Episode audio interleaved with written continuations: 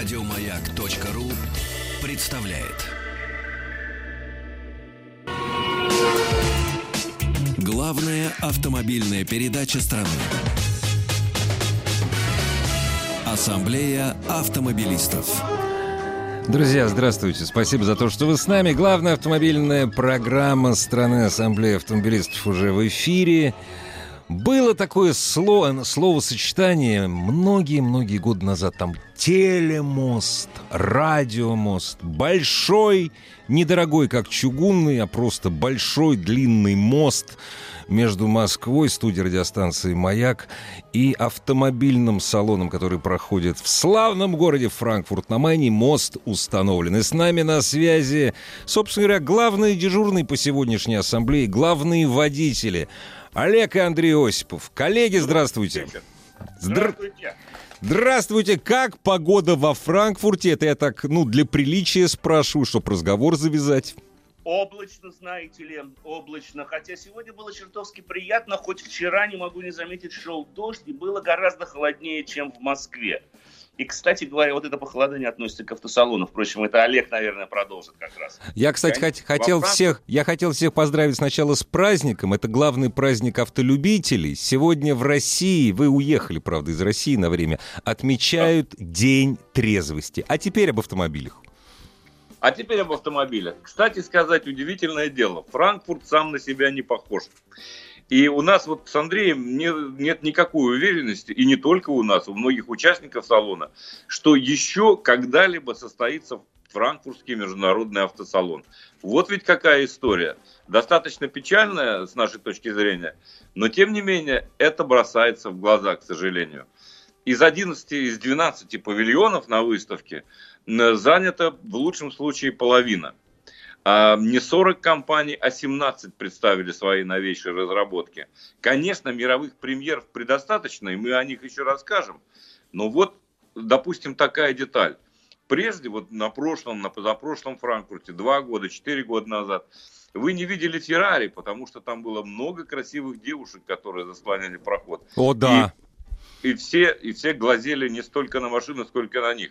Теперь нет на салоне ни девушек, ни Феррари. Вот в чем история. Что же вы там Прав... делаете, я не понимаю. Правда нет, такая есть Ламборгини. А.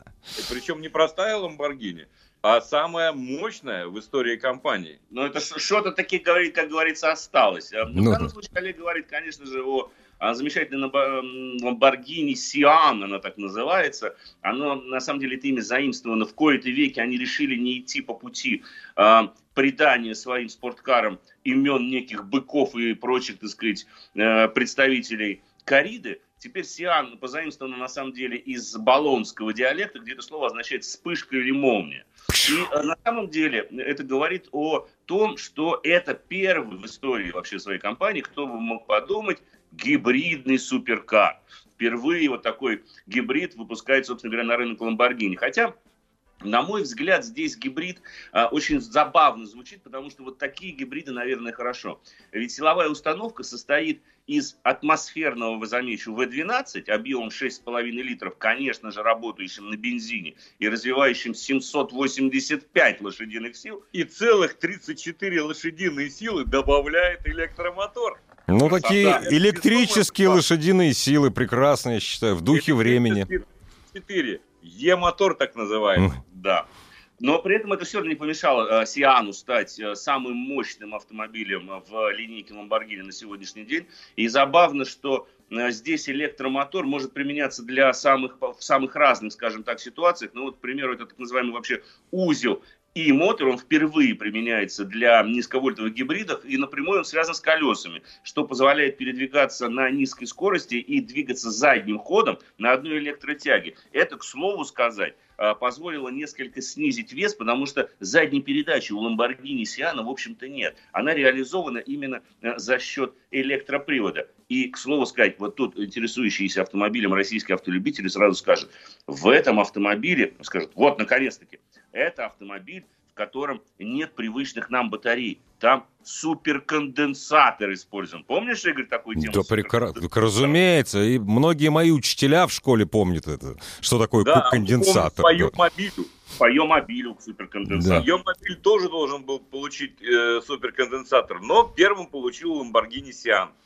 Вот такая история. А бы, вопрос, иди, вопрос идиотский, но я, я так понимаю, что э, это очень интересует всех россиян. А до скольки он до, за сотни, до сотни разгоняется? Там, за, за три секунды, небось?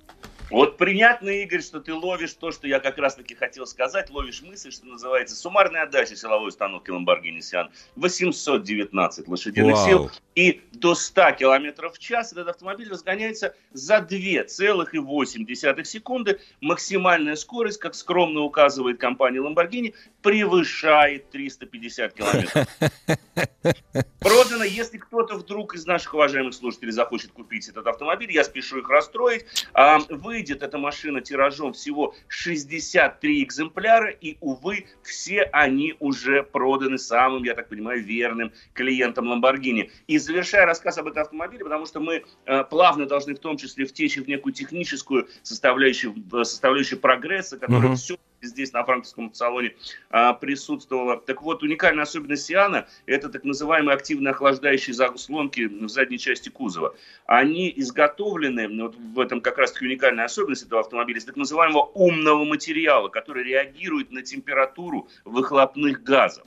То есть чем больше нагрузка, тем больше заслонки открываются, тем больше тепла отводится от двигателя. Это уже не использование, скажем так, каких-то двигателей приводов для управления заслонками, а уже сам материал реагирует на тепло и соответствующим образом меняет свою структуру.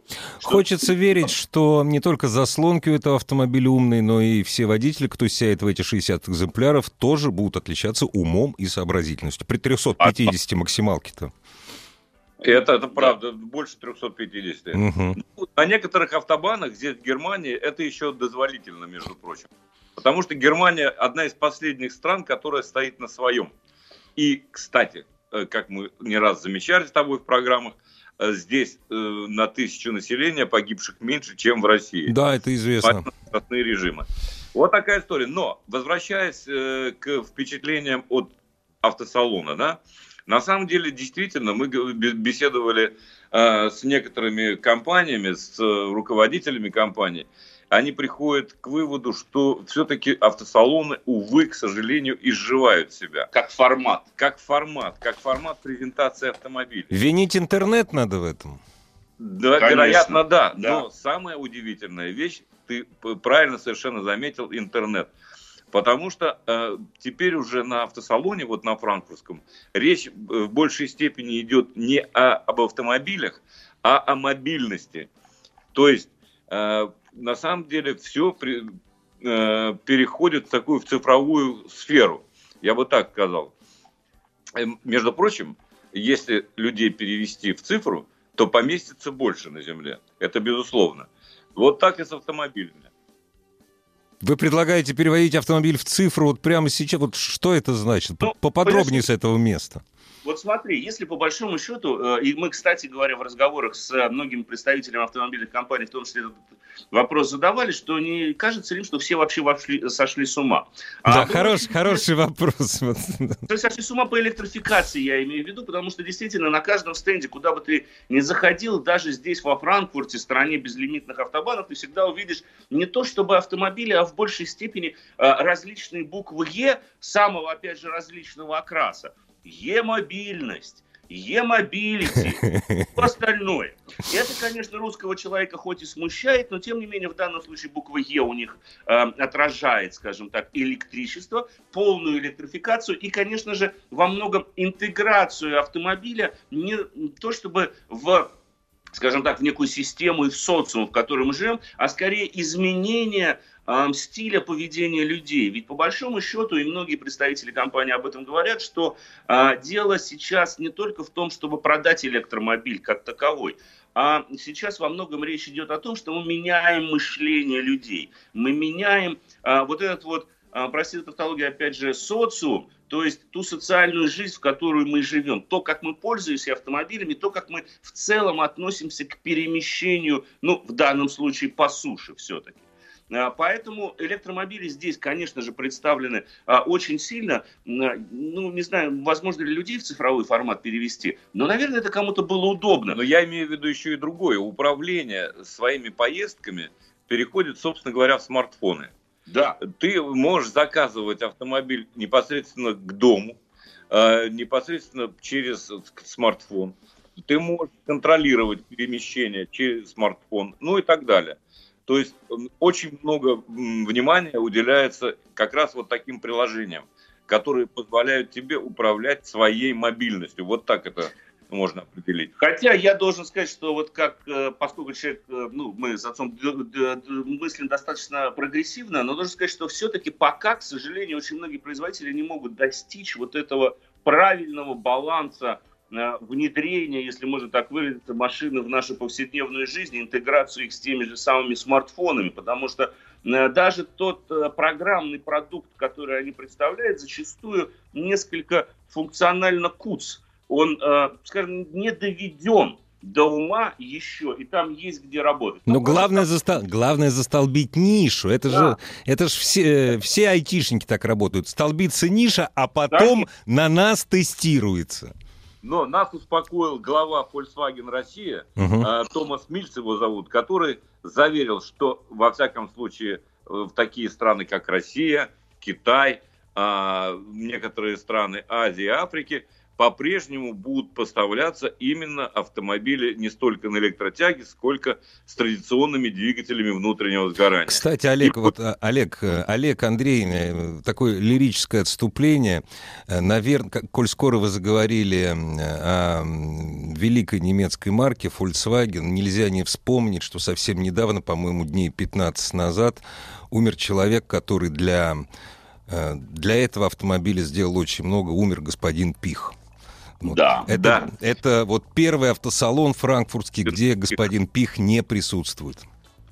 И, кстати говоря, по этому поводу есть небольшая мемориальная доска на входе, я не знаю, заметил О, или нет, да. в входе на стенд а, портрет Фердинанда Пиха, а, несколько его каких-то набросок. Его портрет, конечно же, с черной ленточкой, то есть ну, конечно. они от да, Разумеется человеку, который фактически создал ведь во многом на самом деле эту компанию. Но вот забавно были слова Томаса, а, нового Минца, главы да. Минца, да, нового главы Volkswagen, если уж мы заговорили об этом концерне и ссылаемся на интервью его, он сказал, что вот э, тот Дизельгейт, о котором, конечно ну, же, сейчас... все знают, да. Не ну, да, стараются, да, все знают, но стараются забыть, особенно в, в Германии. Да. Но он дал толчок, на самом деле, компании, и э, в том числе положил начало огромным многомиллиардным инвестициям в создание как раз-таки электромобилей. И при этом а, человек, э, ведь Томас Минц провел в компании Volkswagen больше 30 лет. Да. Как он сам выражается, да. он человек с изрядной долей Volkswagen в крови. Так вот, а, он считает, что если мы посмотрим на последние 20 лет деятельности этого концерна, то, несмотря на то, что компания не была передовой, во многих вообще в автомобилестроении в целом не была То есть она по продажам, а она за гналась за кем-то, была на втором, на третьем месте, старалась как-то угнаться, но тем не менее это позволяло им создавать продукты, которые, во-первых, создаются по-прежнему конструкторами, даже если мы говорим о тех же самых электромобилях, где конструкторская инженерная мысль, ну, по крайней мере, в том, что связано с управляемостью, там, подобного рода вещами, по большому счету, отдыхает, да, поскольку тут меняется вообще все целиком, да, но, тем не менее, он говорит, что это позволило компании занять очень интересное место, то есть а, важное место за счет того, что они догоняли, они исправляли в том числе частично ошибки тех людей, которые были первыми. Ах, вот, Но... слушай, это... Сейчас мы вернемся. Я теперь понял, почему десятилетиями так жил АвтоВАЗ. Исправлять чужие, догонять. Продолжаем про Volkswagen. Продолжаем про Volkswagen. И уж коли мы продолжаем про Volkswagen, тогда не можем не сказать, собственно говоря, о их забавной модели под названием ID3. Это первый автомобиль, который построен на модульной электрической платформе MEB. А, первопроходцем стал хэтчбэк C-класса, как раз-таки вот это ID3, а, который фактически это размер гольф-класса. А, он чуть-чуть больше гольфа, колесная база существенно больше, что, в общем-то, видно по простору в салоне. Объем багажника там плюс-минус одинаковый, но достигается за счет того, что сами аккумуляторы а, вот в этой платформе имплантированы, если можно так выразиться, в кузов. Ого. То есть они то есть не под днищем, да? Да, они, как бы, грубо говоря, являются частью силовой структуры кузова. самого кузова. Интересно. Что достаточно забавно. Машина станет серийной в следующем году.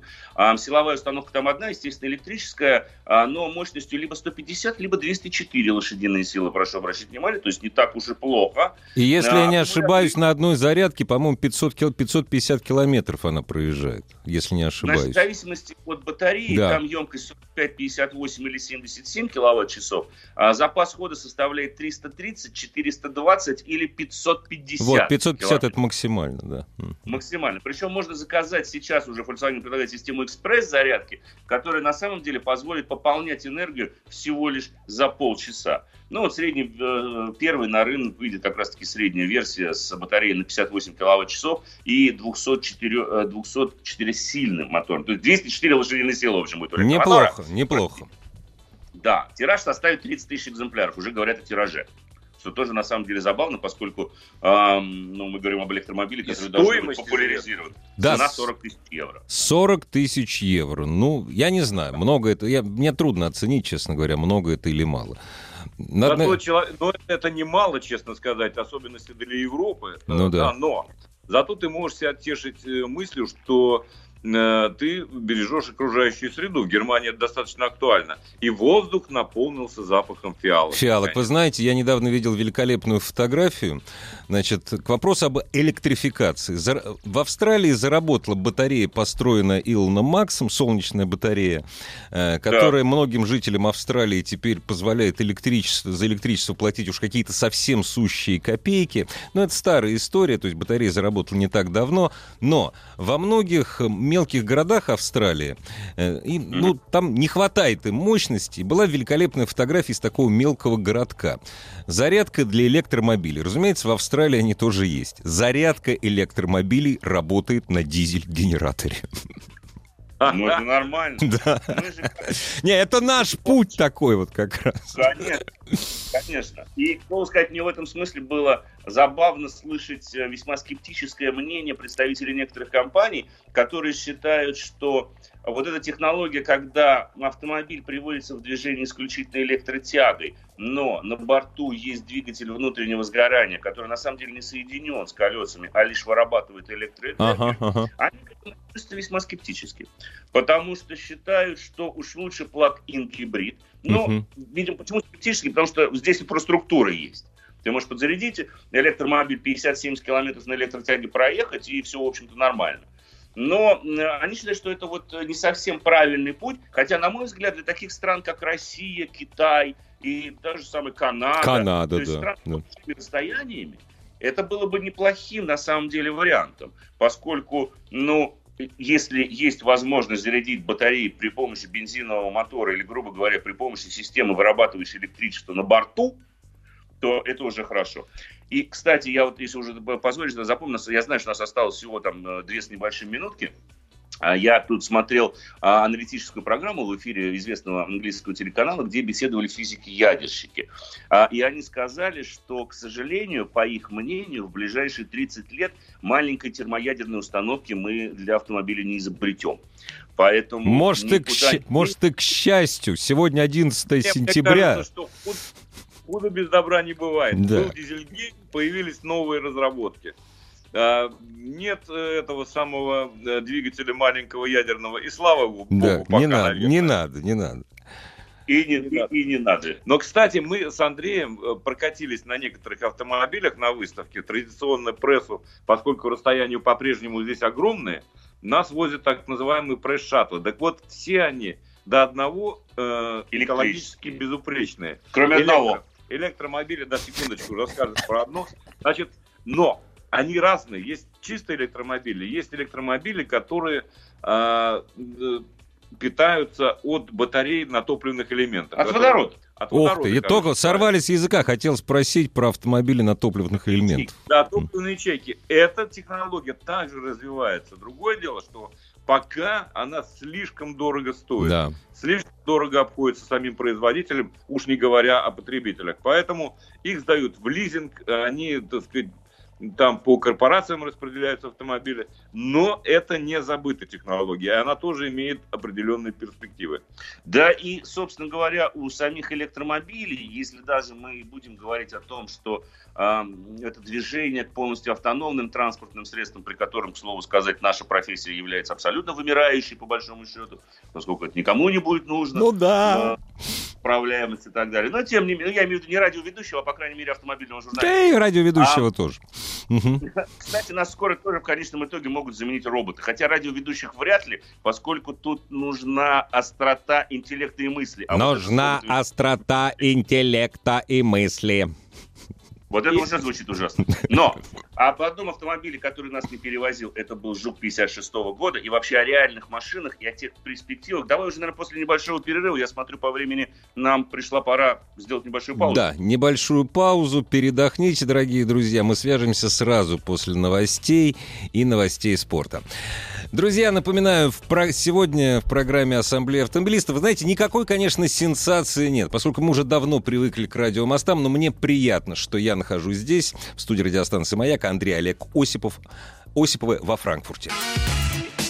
Главная автомобильная передача страны. Ассамблея автомобилистов.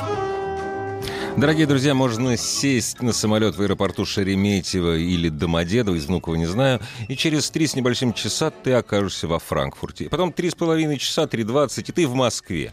А если одновременно хочешь находиться и во Франкфурте, и в Москве, настраиваешь приемки на частоту радиостанции «Маяк», Ассамблея автомобилистов.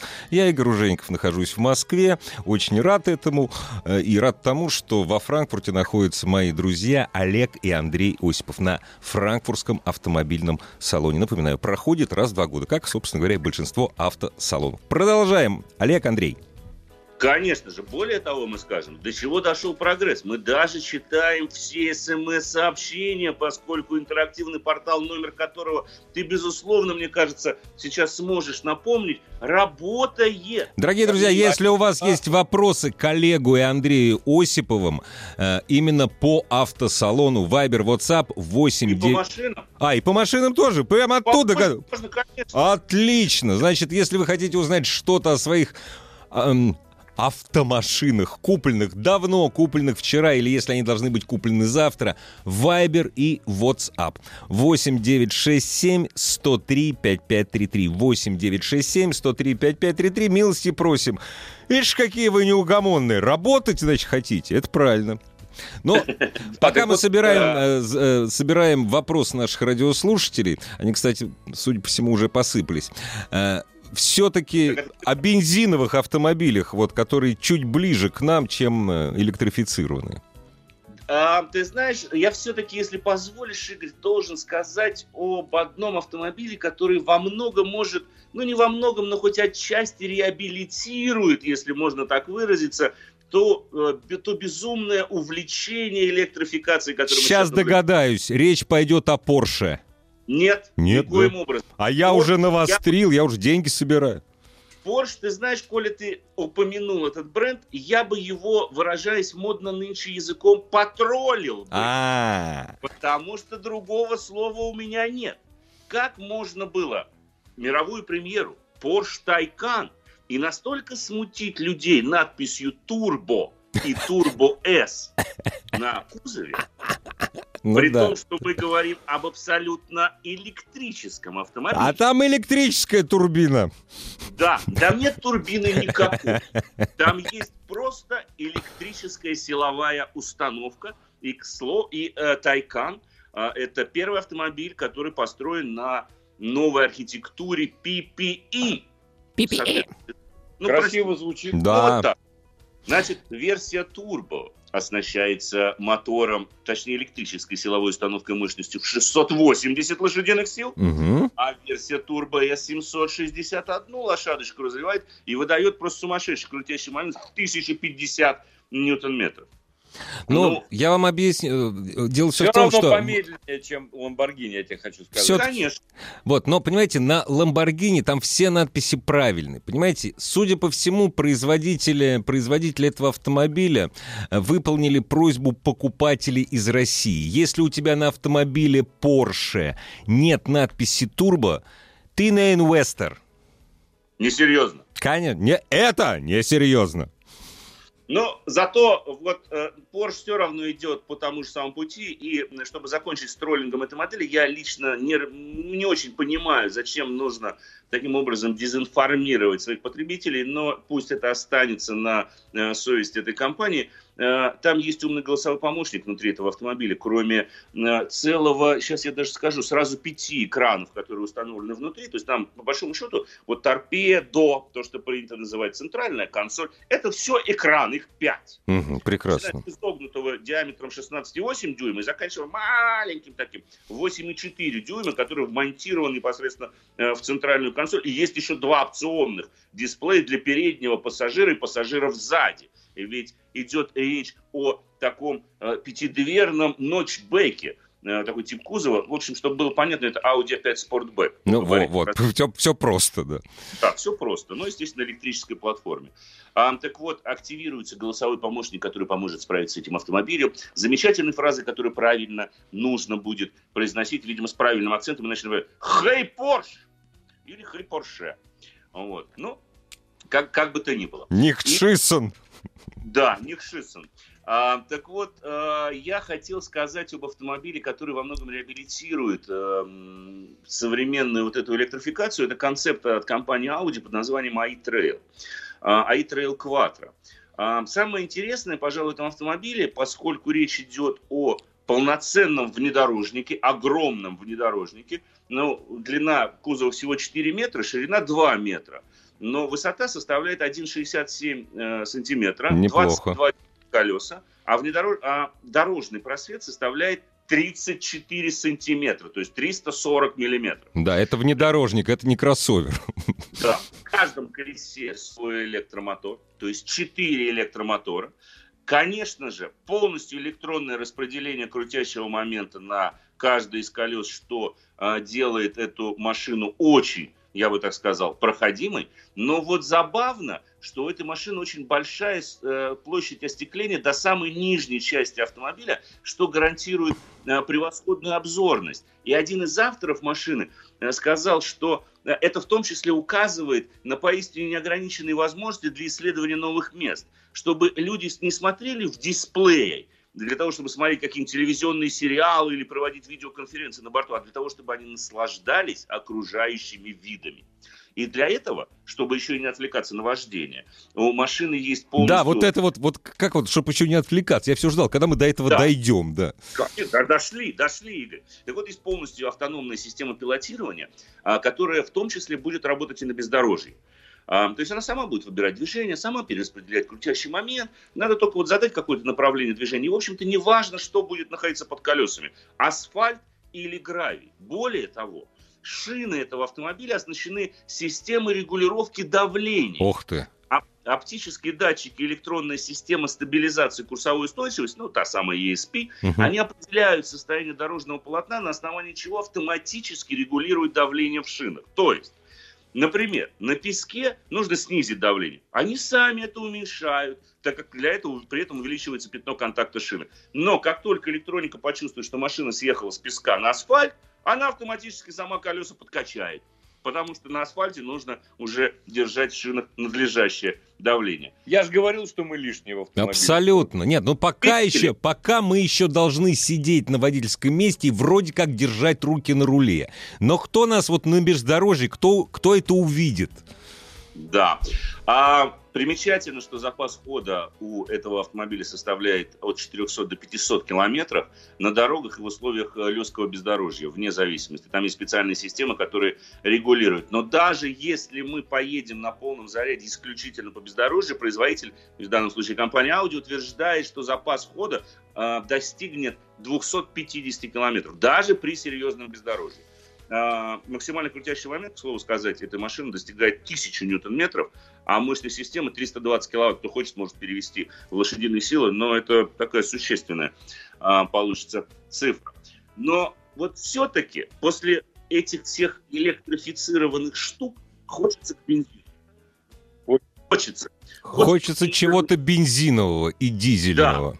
Да, да, да. Не да, обвините да, нас в бензиновой наркомании. На том же стенде Audi достаточно... Далеко ходить не надо. Да, э, посмотрите, ты увидишь действительно э, серьезный с V8 двигателем да. автомобиль причем очень быстрый автомобиль. Это новое поколение Audi RS7 и, конечно же, знаменитого культового универсала Audi RS6. Четырехлитровый V8 с бензиновый, с двумя турбинами. Правда, и он не обошелся без электрификации, поскольку его дополнили 48-вольтовым стартовым генератором. Ну и, конечно же, восьмиступенчатым автоматом. Это теперь так называемый mild hybrid. А То что это такое поподробнее? Это та система, которую сейчас можно встретить даже на, скажем так, базовых практически версиях А6. Она позволяет в диапазоне скоростей от 60 до 180 км в час кратковременно отключать бензиновый двигатель и двигаться накатом за счет стартер-генератора. Там Вау! Wow. Там просто стартер-генератор. Ну да. Ага. И поскольку они работают в пайре с восьмиступенчатым автоматом, в котором реализована система движения накатом, то машина самостоятельно может, ну, фактически не поддерживать эту скорость, ну, как-то стараться это делать. Но, конечно же, когда мы говорим об RS7 и RS6, там э, Mild Hybrid – это последнее, о чем будут думать его владельцы. Потому что это универсал, или вот Sportback RS7, вы представляете, что это по размеру даже больше, чем А6 в кузове универсал – до сотни разгоняется за 3,6 секунды, а максимальную скорость пришлось принудительно, конечно же, ограничить электроникой на отметке в 250 км в час, но при желании можно передвинуть электронный ограничитель на отметку в 305 км в час, уже не 208. То есть это не, очень, этом... это не горячий автомобиль, а очень горячий автомобиль. Да, можно обжечься, наверное. Да. И в соответствующих цветах он там был представлен. Да, ну давай все-таки спустимся на землю. Кстати говоря, во время наших бесед с главами компаний, ну, например, мы сегодня беседовали а, с главой Шкода России Яном Прохаской.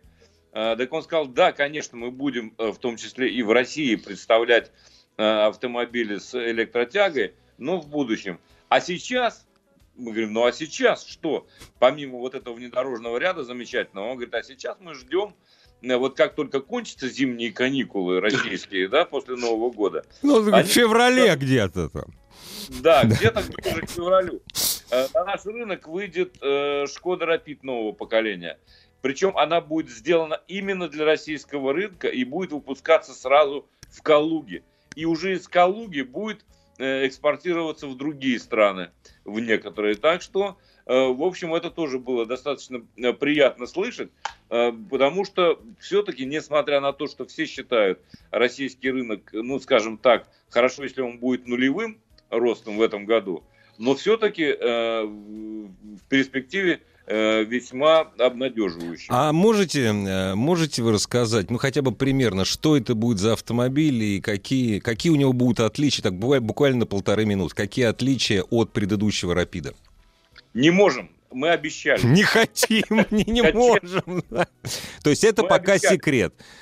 Ну, я уверен, я уверен, что вы о нем расскажете, когда этот автомобиль, автомобиль попадет к вам на тест-драйв, разумеется. Неспроста они да. говорили об этом устно, но не показали его во Франкфурте. А-а-а. Он показан ближе к Новому году в России. Угу. Вообще нас э, ждет несколько российских примеров. Но если вы хотите, кто-то из наших слушателей все-таки хочет посмотреть, как же приблизительно будет выглядеть Рапид, то я бы рекомендовал заглянуть в всемирную сеть и посмотреть, как выглядит автомобиль под названием Шкода Скала. А, это новая машина, но она своим обликом намекает недвусмысленно на то, как будет э, выглядеть э, как раз-таки новое поколение Шкода Рапид. И я думаю, что сейчас я даже не буду начинать рассказ об автомобиле, который произвел определенный фурор. Это главное, пожалуй, что премьера, премьера салона. Это абсолютно новое поколение Land Rover Defender. Вы сорвали с языка. Я вот все хотел вставить свои 5 копеек. Е... Был ли новый Defender? Вот, да. Потому что его ждали. Значит, ну, все-таки пару слов вам придет, или не пару, сколько захотите сказать. Если вам не трудно, друзья, давайте сделаем это после небольшой-небольшой паузы. Минутки на полторы-две. Дорогие друзья, не отключаемся. Главная автомобильная передача страны. Ассамблея автомобилистов. Олег Андрей Осипов специально для вас, дорогие друзья, с, Франк... с франкфуртского автомобильного салона. Итак, все-таки пару слов Итак. О, о самом легендарном автомобильном бренде самым, Defender. Легендарном, самым долгожданным, 30 лет мы его ждали слишком, самым брутальным э, и харизматичным, олдскульным, каким угодно, Defender. Да, это на самом деле легендарный автомобиль, потому что он продержался на конвейере без малого фактически 70 лет. Нет другой такой машины, которая столь долго бы э, находилась и выпускалась. И хоть э, культовый внедорожник фактически вот в нынешнем его виде выпускался с 83 по 2016 год, но принято считать, историю отсчитывать с 1948 года, когда на свет появился Land Rover серия 1. И сразу скажу, что ничего общего ни по внешнему да. виду, ни по начинке, ни по ходовым качествам, наверное, в каком-то смысле, он с предшественником нынешний вот новейший внедорожник не имеет. И сразу скажу, что появится он у нас в следующем году. Отвечая на предвосхищая вопросы. Предвосхищая так. вопросы. А, без, бесспорно, концепт DS100 2011 года, который был представлен еще тогда, сложно не заметить. Но главное, что, конечно же, машина лишилась рамной конструкции. Вот эта рама лестничного типа с неразрезными мостами, все это кануло в лету. Ну, вполне, Без... по вполне естественным причинам, это все-таки вчерашний день, к сожалению. Да, но, прошу обратить внимание, а, хоть мы говорим о конструкции с несущим кузовом, которая к тому же основана на так называемом алюминиевом монококе D7X. Я записываю одну минуту. Да. Ну, в общем, алюминиевый фактически кузов, угу. А, он выдерживает 6,5 тонн рывковой нагрузки, приложенных к буксировочным крюкам, допустим, как, куда угодно. К лебедке там, к чему угодно. Да. да. И 7 тонн к усиленным элементам подвески. Этому, авто, этому автомобилю не нужна рама. Конечно. А, естественно, кузов стал даже жестче, чем он был при раме. А, передняя подвеска двухрычажка, задняя многорычажная Integral Link с дополнительной вертикальной тяги, как у нового Discovery uh-huh. и Jaguar и Pace. Можно оборудовать внедорожник как пассивными амортизаторами с остальными пружинами, так и адаптивной пневмоподвеской с регулировкой высоты дорожного просвета. Есть так называемый набор Explorer Pack.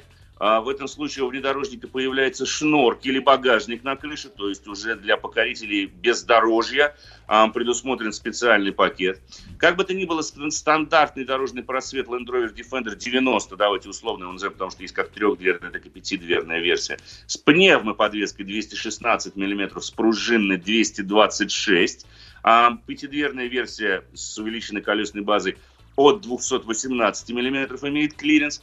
Во внедорожном режиме автомобиль с пневмоподвесками может подняться еще на 75 мм, то есть э, общий клиренс будет достигать э, 291 мм, то есть больше 29 сантиметров. И, кстати, о, шно... и, кстати, о шнорхеле, дорогие друзья, это не просто так. Этот автомобиль преодолевает брод до полутора метров.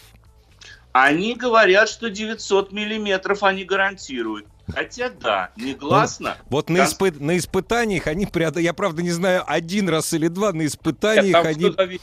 полтора все метра преодолели. Того, да. Да, все зависит от того, где расположен воздухозаборник. Да. да. Есть специальная версия, и мы ее видели. Да. Она представлена одновременно с другими версиями, где воздухозаборник вынесен на крышу. Вот тогда да. Тогда Р... может быть... А, осторожно, рыбку не задави. Но В любом случае, это 900 миллиметров. Прицеп 3,5 тонны. У машин американского рынка пока чуть выше 3,7 тонны. Углы въезда говорить не буду. Для любителей статистики посмотрите угу. а, на как в различных интернет-сайтах. Система Terrain Response, э, новая абсолютно. Естественно, э, появилась э, система, в нее, в нее можно настраивать, появилась настройка брод. В таком случае активируется дифференциал, климатическая установка переводится самостоятельно в режим рециркуляции, подвеска поднимается в максимальное положение. А, естественно, показывается а, текущая глубина преодоляемого брода, а после отключения режима автоматически запускается программа очистки и просушки. Проду... Тормоз... Продувки, в общем, такой. Да. Да. Моторы. Моторов много. 2 литра 300 сил, 400 ньютон-метров, мягкий гибрид 3 литра 400 сил – Э, с электронаддувом, дизельные, D200 2 литра 200 сил и D300 240 лошадиных сил. Чуть позже поедет подключаемый гибрид P400E 400 4 лошадиные силы и 640 ньютон на метр. Ну, насколько я понимаю, пока еще рано говорить, какие модификации этого автомобиля появятся в России в продаже. Все. Все? Оу. И даже гибрид... будет вопрос.